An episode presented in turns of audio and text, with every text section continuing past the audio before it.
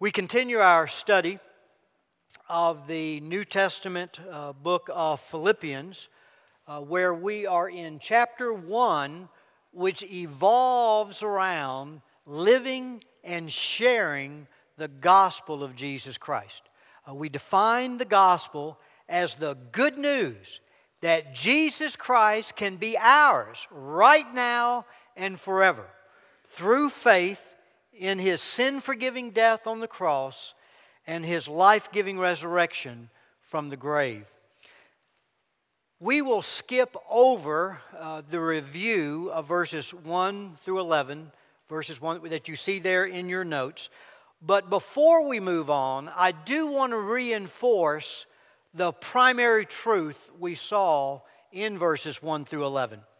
True Christian fellowship is believers coming together to build relationships for the express purpose of spreading the gospel of Christ. If what we call fellowship does not result in the spread of the gospel, call it what you will, but it is not true fellowship.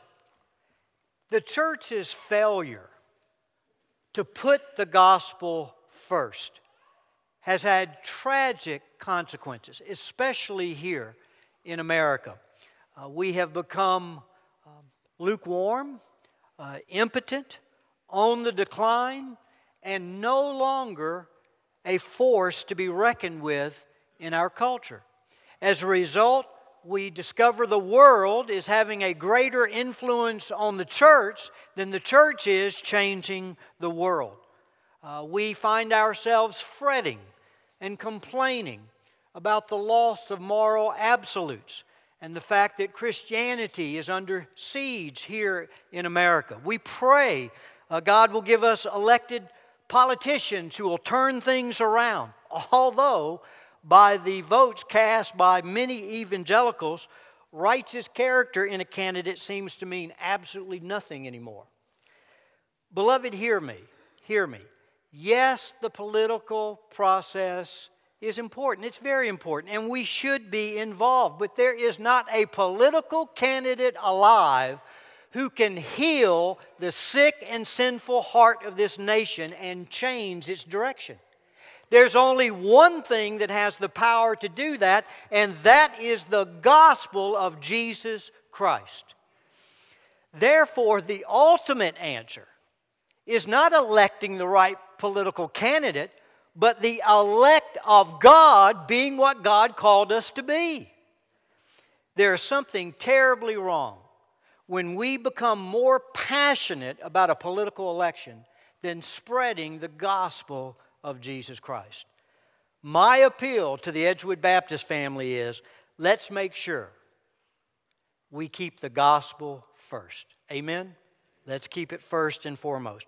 Now, last Sunday, we began to examine uh, verses 12 through 26, where the focus is on how to live the gospel of Christ by advancing the cause of Christ.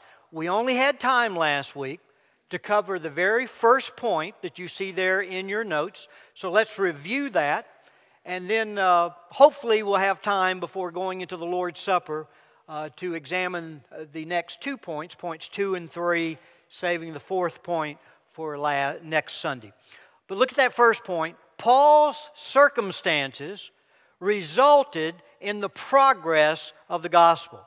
Paul's circumstances resulted in the progress of the gospel. Verse 12 reads Now I want you to know, brethren, that my circumstances have turned out for the greater progress of the gospel. Here we have one of the greatest examples in the entire Bible that God is in control. How God uses what we consider the worst of circumstances for not only the benefit of his child, but the advance of the gospel. The circumstances Paul was referring to are recorded in the last eight chapters in the book of Acts, beginning with his arrest in Jerusalem, followed by a four year imprisonment two years in Caesarea, which was the provincial capital of Judea, and then two final years in the city of Rome itself. Now, how did God use Paul's imprisonment as an advance for the gospel? In two ways. First, Paul's imprisonment uh, gave him contact with the lost. Paul's imprisonment gave contact with the lost. Verse 13 reads, My imprisonment in the cause of Christ has become well known throughout the entire Praetorian Guard and to everyone else. We looked last week at the absolutely amazing story of how God used Paul's imprisonment to bring the gospel to the Praetorian Guard, a very elite division of 9,000 Roman soldiers, the most respected the most elite soldiers in the Roman Empire. Their primary task was to protect Caesar and his household. But one of their uh, other duties was to guard prisoners awaiting trial before Caesar, like the Apostle Paul. Soldiers from the Praetorian Guard were literally chained to Paul in four hour shifts around the clock 24 7, which meant six soldiers each and every day. Some of these soldiers came to know Christ, and through their witness, the Apostle Paul could say the cause of Christ became well known throughout the entire Praetorian Guard, all 9,000 of those troops. Not that all came to know Christ, but the fact that they were hearing about Jesus, uh, that uh, those men that had come to know Christ had begun spreading the gospel in that division. And he also says to everyone else, a reference to the two million residents of Rome. Jesus Christ, as a result of Paul's imprisonment, literally became the talk of Rome. If that were to happen today, we would say Jesus had gone viral and he was the most trending topic. We also discover at the end of Philippians, even members from Caesar's household came to know Christ through the witness of the Praetorian Guard. What initially appeared to be the greatest setback for the gospel when Paul was arrested turned out to be the greatest advance of the gospel. The second way God used uh, Paul's imprisonment to advance the gospel was Paul's imprisonment gave courage to the saved. Not only gave him contact with the lost, referring to the Praetorian Guard, but gave courage to the saved. Look at verse 14.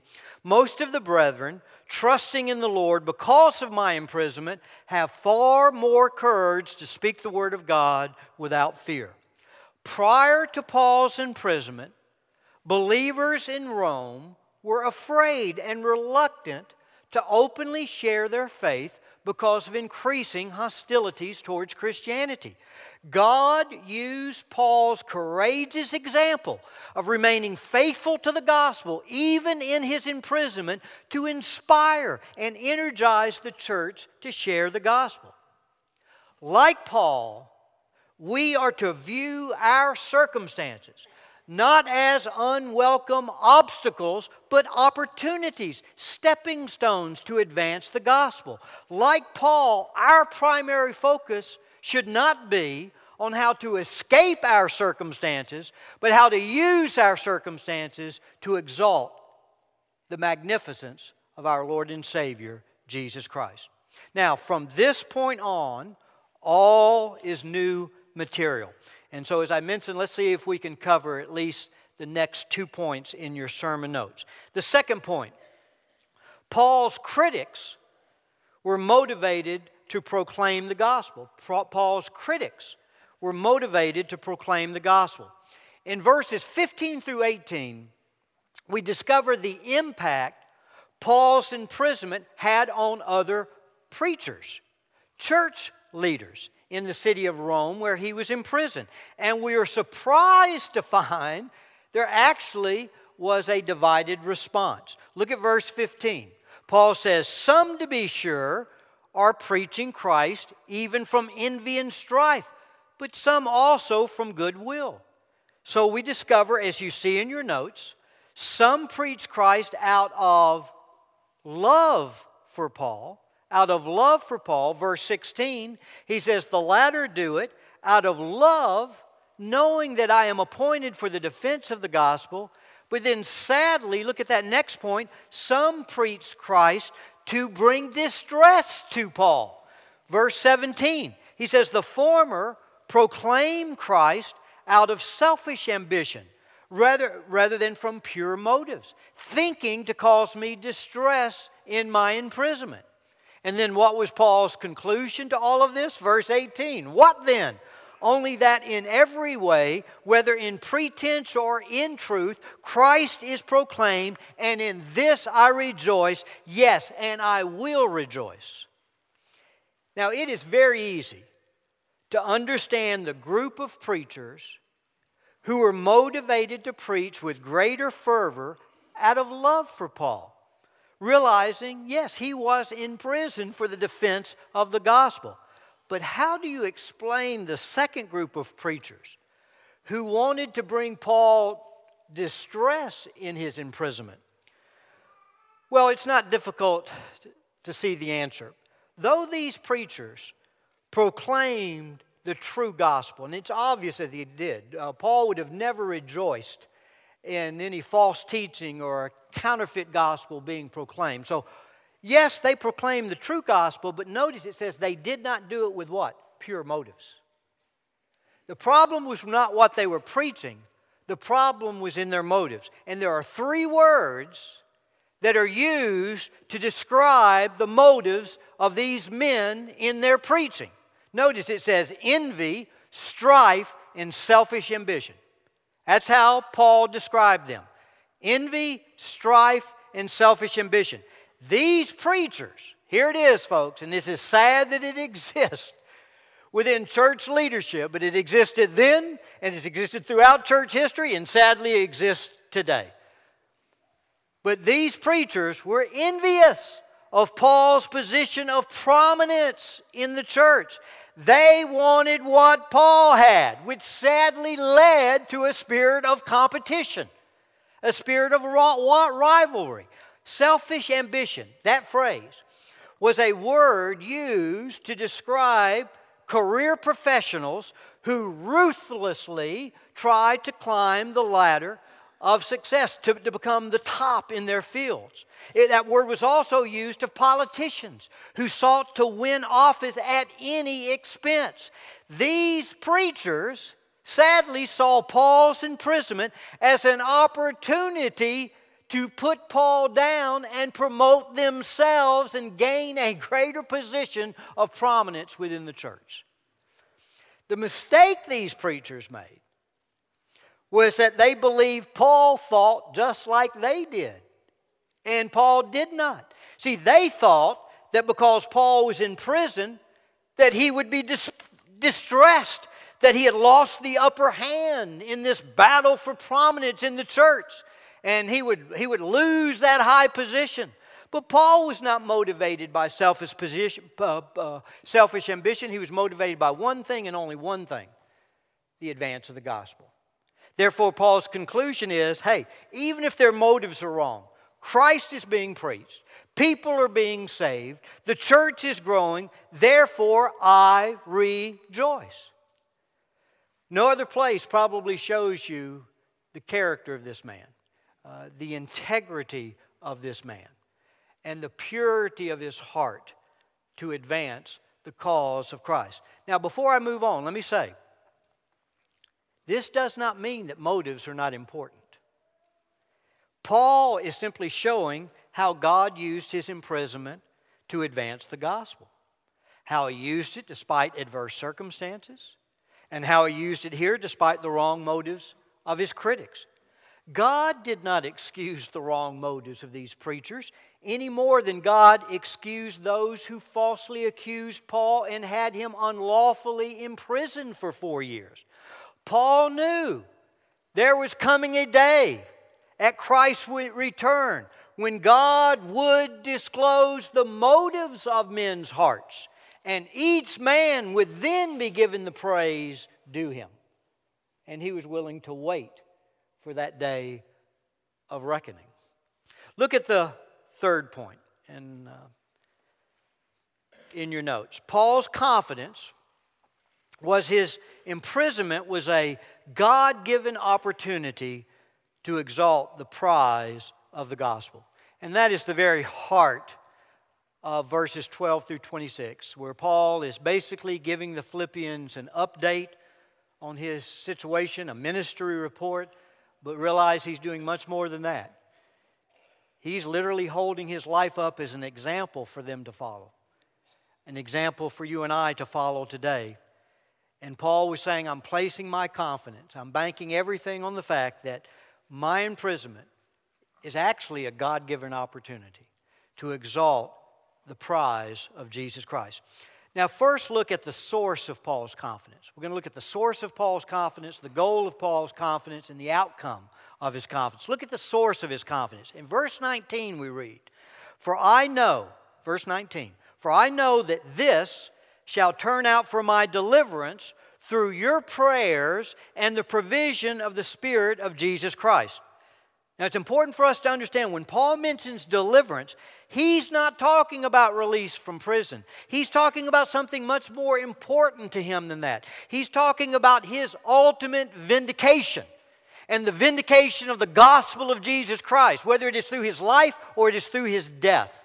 And in verse 19, Paul mentions three things that were the source of his confidence. First, the precepts of God, or you might want to say the promises of God. The precepts or the promises of God.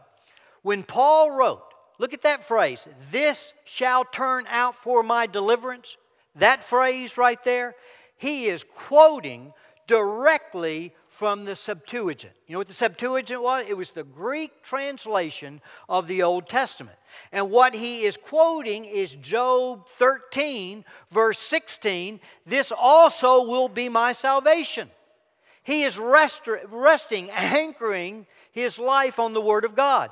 As Job was vindicated in his sufferings, Paul was confident that God would vindicate him.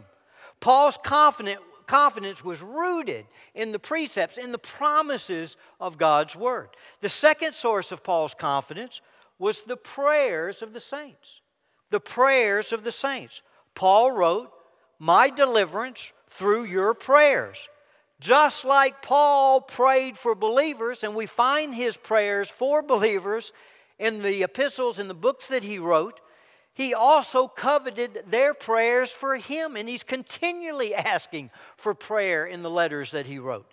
Paul believed in prayer. He believed it was the God given means to secure God's provision to accomplish God's plan.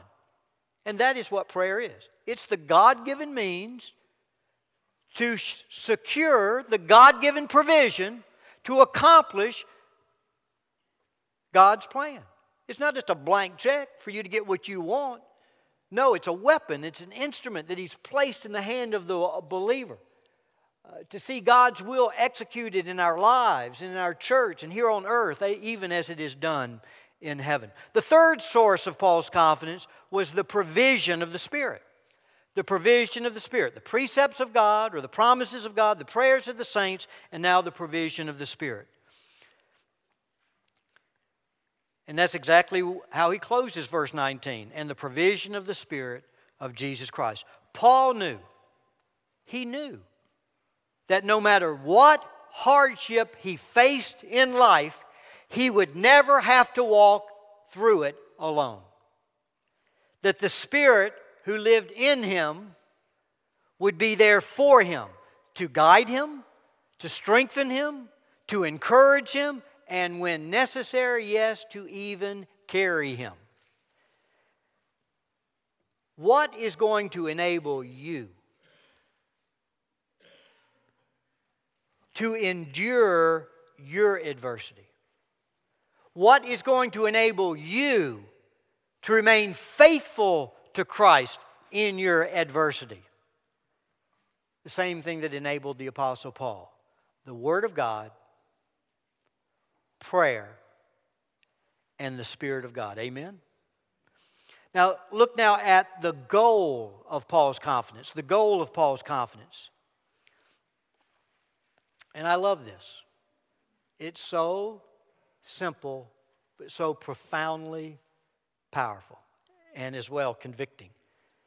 First, Paul's goal was to never disgrace Christ.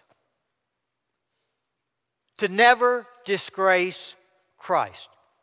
He says, according to my earnest expectation and hope, that I shall not be put to shame in anything.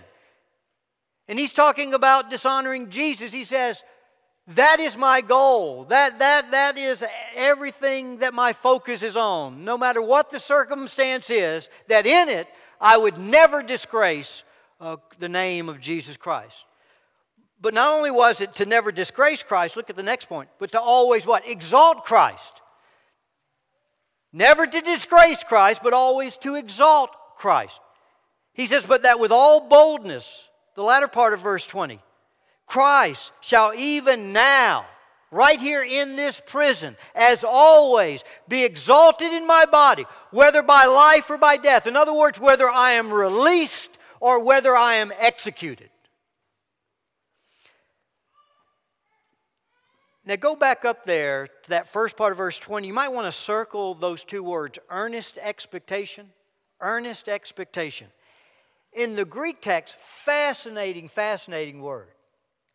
It, it means for the head to be erect, the head to be outstretched, and focused on one singular thing. And that singular thing that it is focused on becomes the goal of that individual to reach it, to obtain it, to embrace it. And this is amazing. Here, Paul is in prison. He's been in prison at the writing of this letter close to four years. And we get a wonderful glimpse into the heart of this man. He's in prison. Well, what is he hoping for? What is he expecting God to do? And he says, This is it. This is my goal. This is my focus. That I will not disgrace Christ, that Christ will be exalted whether I live or whether I die. Paul is saying, listen now, listen, listen, listen, listen, listen. Paul is saying, the issue is not whether I'm released from prison or suffer execution, but that Christ is exalted. The lesson we learn is that God does not want us to concern ourselves with how our circumstances will turn out. That is not to be your concern, it's not to be my concern. God wants our concern to simply be on how to use our circumstances to make Christ known to others. When it comes, again, to how our circumstances turn out, that's God's business. And since, folks, He knows what is best and He has the ability to accomplish it, we can rest in the potter's hands. We can rest. This frees us to focus on what God called us to be. See, if you're focusing on how your circumstances are going to turn out, that's a ready formula for worry and anxiety.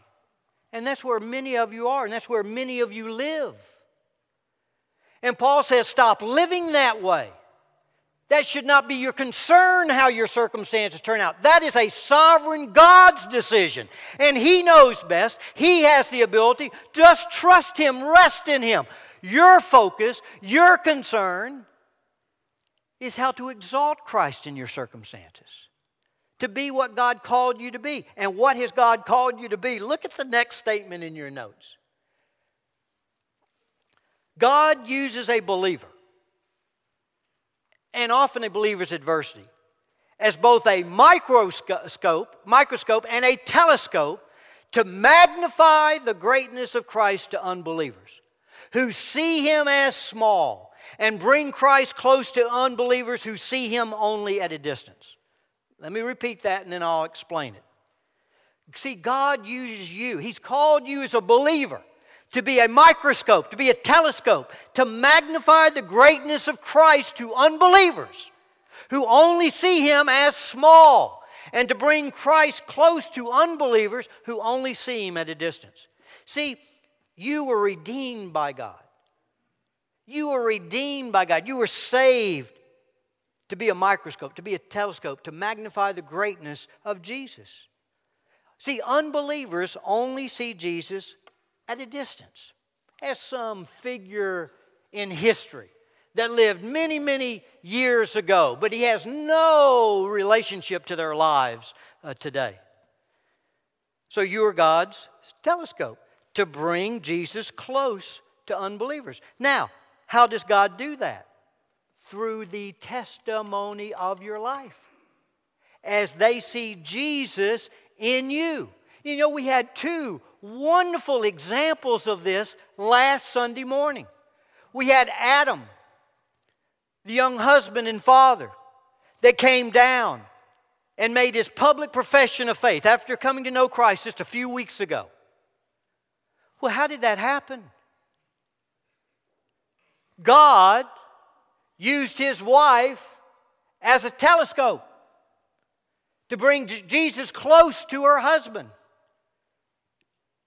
God used the testimony of her forgiveness, forgiving like Jesus in a very difficult situation,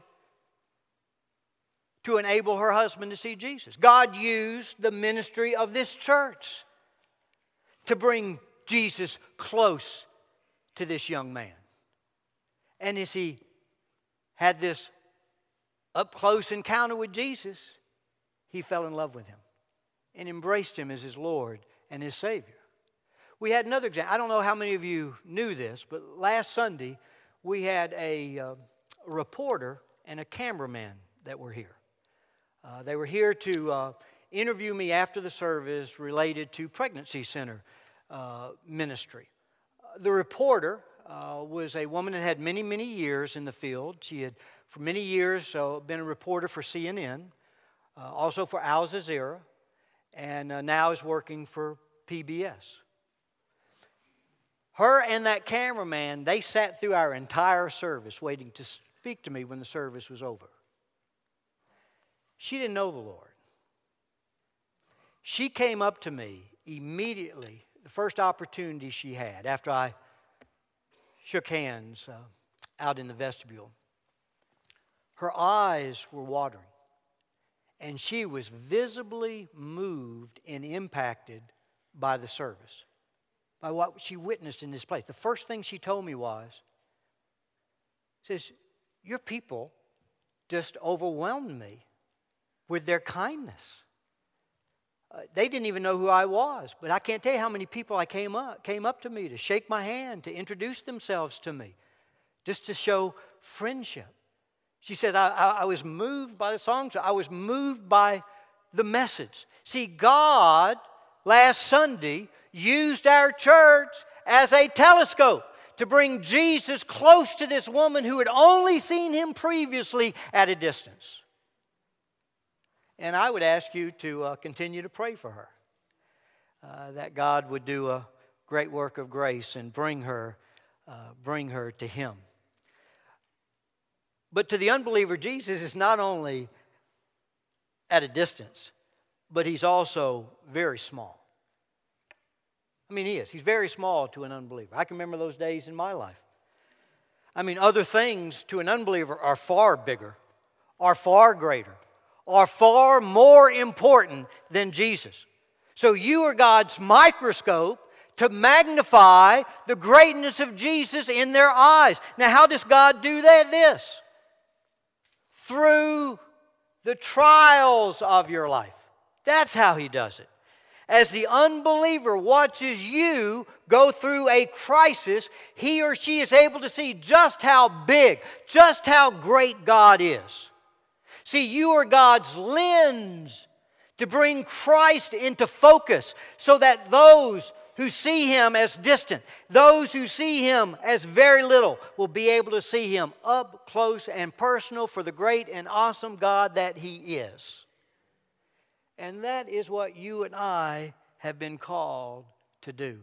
Now, in closing this morning, look at Paul's confidence. Verse 21 for to me to live is Christ, and to die is gain. I'm going to have to move quickly. We need to make the transition to the Lord's Supper, but I can move quickly. Do you know in the Greek text, You know how that literally reads? It's, it's stunning. It's simply to live Christ, to die gain. That's it. That's verse 21 in the Greek text. And it's amazing when you see it coming out of verse 20. He says, Paul says, This is my earnest expectation and hope, that I shall not be put to shame in anything, that I would never disgrace Christ, but that with all boldness, right now, right here in this prison, that Jesus Christ would be exalted in my body. He would use me as his telescope, as his microscope, to magnify his greatness to the lost. And that he would do that whether I live or whether I die. And then he says, to live Christ, to die gain to live Christ, to die gain. Now, jump to the very last statement in your notes. The very last statement in your notes. Philippians 1:21 is a valuable test for our lives. That's for you to fill out. For me to live is what are you living for? What excites you? What are you passionate about? I mean, for me to, for me to live is money. Would you have to say money, earning money? And to die, therefore, is what? To leave it all behind. Or you might say, for to me to live is fame, to make a name for myself. And then to die is what? To be forgotten. Or for me to live is power, to get control, to get power. And then to die is what? To lose it all. Or if you're an unbeliever, maybe you say, For to me to live is, is to have the world. Well, then to die is what? To lose your soul. Only one life twill soon be past. Only what's done for Christ will last. For to me to live is Christ, and to die is gain.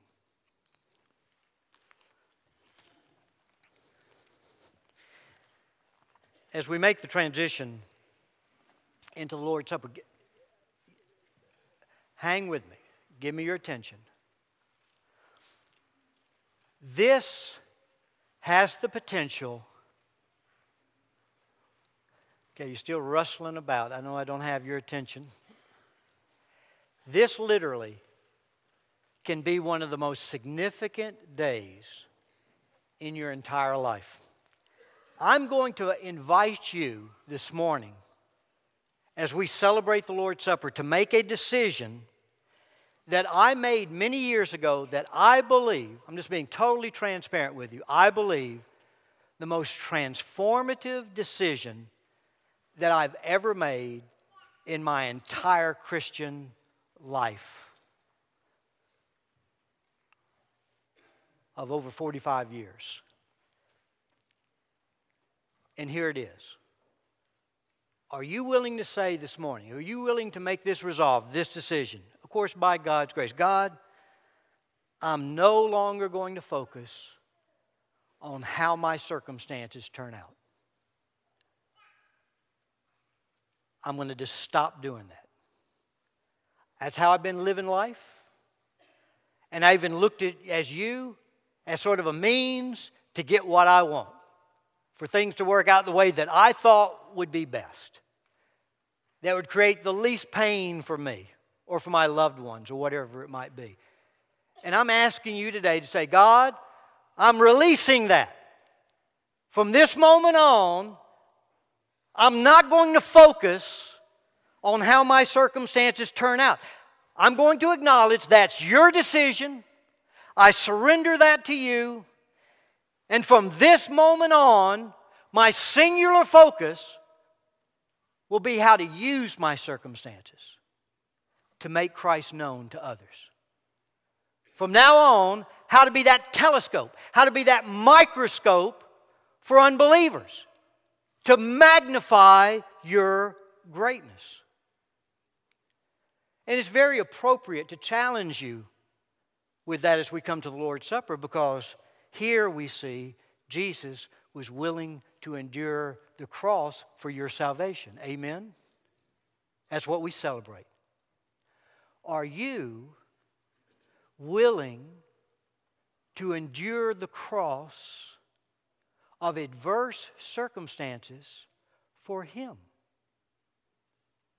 as an opportunity to demonstrate His greatness to others. Jesus transformed the cross, an instrument of execution and pain and torture and death, into an instrument of life. Are you willing to allow God to transform your adverse circumstances, your pain, your agony, as an instrument to bring life to others. Folks, I've never made a more important decision in my life. I, am I saying that I have lived that perfectly out from that point on? No. But from that point on, my entire focus in life was changed. And when I got off, I always knew what to come back to.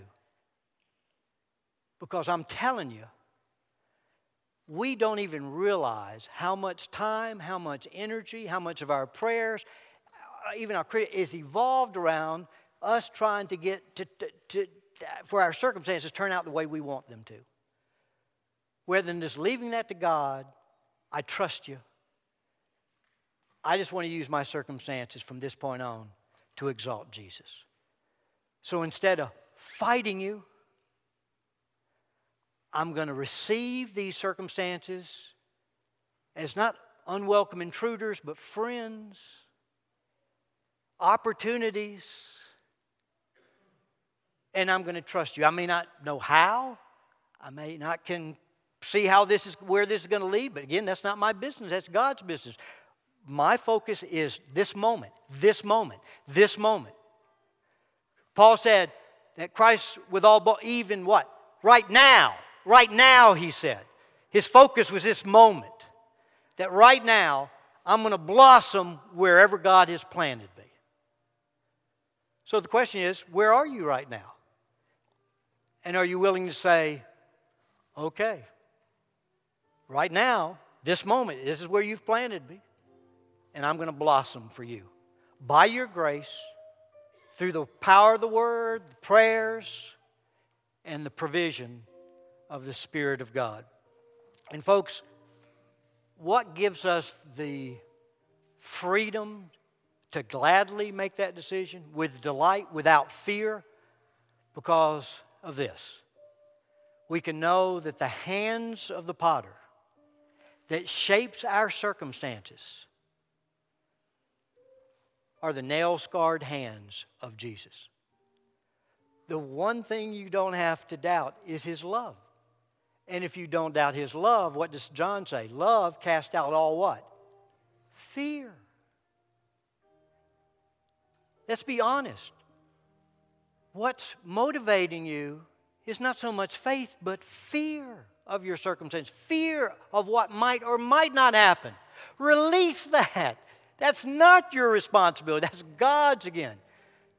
And say, simply, to live Christ to die gain. And what a wonderful way to live. That's the way to enter rest. That's the way to enter peace. It's not a life free from pain. It's not a life free from agony and difficulty and hurt and perplexity.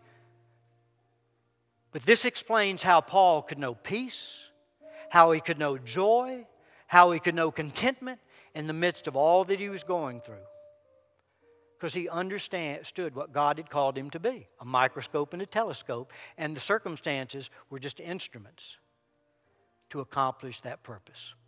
I'll ask our men uh, to assume their places. Uh,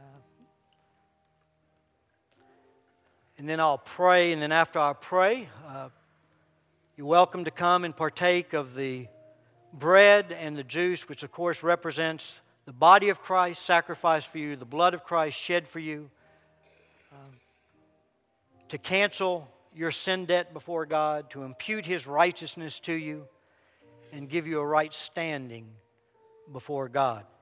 And then my invitation, my challenge to you is as you come during this time of praise and worship, My challenge is will you make that commitment I just asked you to make? Father,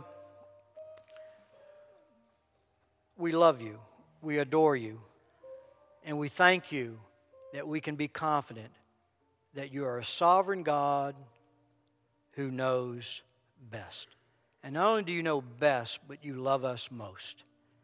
And so, Lord, thank you that we, with joy, can release our lives and circumstances to you. We can say, I want to stop trying to affect how my circumstances turn out and just give that to you. And now, Lord, I want my singular focus to be on how to use my circumstances to exalt you, to be that microscope, to be that telescope, to live and spread the gospel of Christ. So thank you as we come. We can only do that because of the sacrifice you already made for us. And we praise you for that. For it's in Jesus' name we do pray. Amen. Come and partake. If you're not able to physically make your way down, if you'd simply raise your hand, we have men that can bring the elements uh, to you.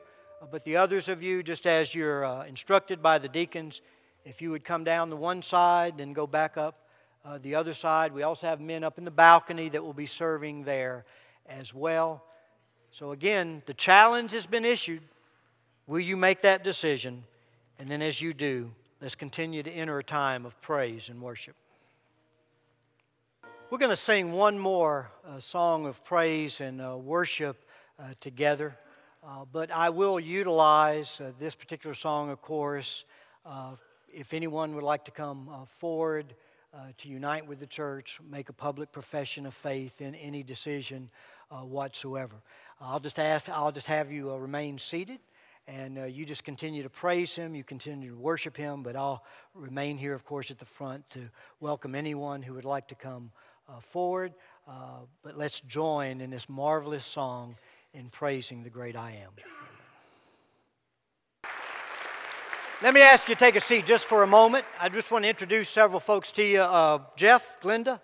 This is Jeff and uh, Glenda uh, Hansel. I had the wonderful opportunity to get to know them a little bit better last Sunday. They came to the uh, guest uh, new member uh, fellowship. They have recently come here from San Antonio, uh, Jeff, a long career in the Air Force. So you said 25 years, now working civil service. And they're coming to unite with our church, be a part of the church family. And it's our joy to welcome you and trust God. Just remain standing. And then Katie, I told Katie, I already thought she was a member, but this is uh, uh, Katie Hamilton. Uh, we've grown to love her. She's plugged into the church in uh, many ways. Matter of fact, I appreciated your dad, Charlie. Where's Charlie? Charlie uh, came up during the Lord's Supper. Uh, they're from out of town, him and his wife, and he, he asked if we would pray for their church. Uh, he says, I have a wonderful pastor, wonderful, but they just need God's touch, renewing and reviving work. And I said, Charlie, I'll agree to pray for your church if you'll agree, if you'll pray that God to do the same thing here at Edgewood, because we need it just as much. And so uh, appreciate you, Charlie, sharing that. And we, of course, love your, your, uh, I'm, I'm on his best guy list uh, because for a long time I thought Charlie was Katie's brother and not her dad. So he thinks I'm the greatest thing on the face of the earth. He, he just thinks I'm, I'm wonderful. But uh, it is a joy to welcome Katie and the uh, Hansels, and we trust you folks will uh, not just be spectators, but participants. And uh, I know you already have been participating in many ways, and I know God's given you all some very unique gifts, and I know your heart to plug in and so we want to invest in you, but we're looking forward to what you have to contribute to the church as well. And we trust that God bless. Eddie, would you uh, mind leading these folks out to the vestibule and uh, give our, our folks have an opportunity in just a moment uh, to express uh, their love and appreciation? Go ahead. And then, uh, you know, we always conclude uh, a Lord's Supper time giving you an opportunity to minister to one another, and we will do that.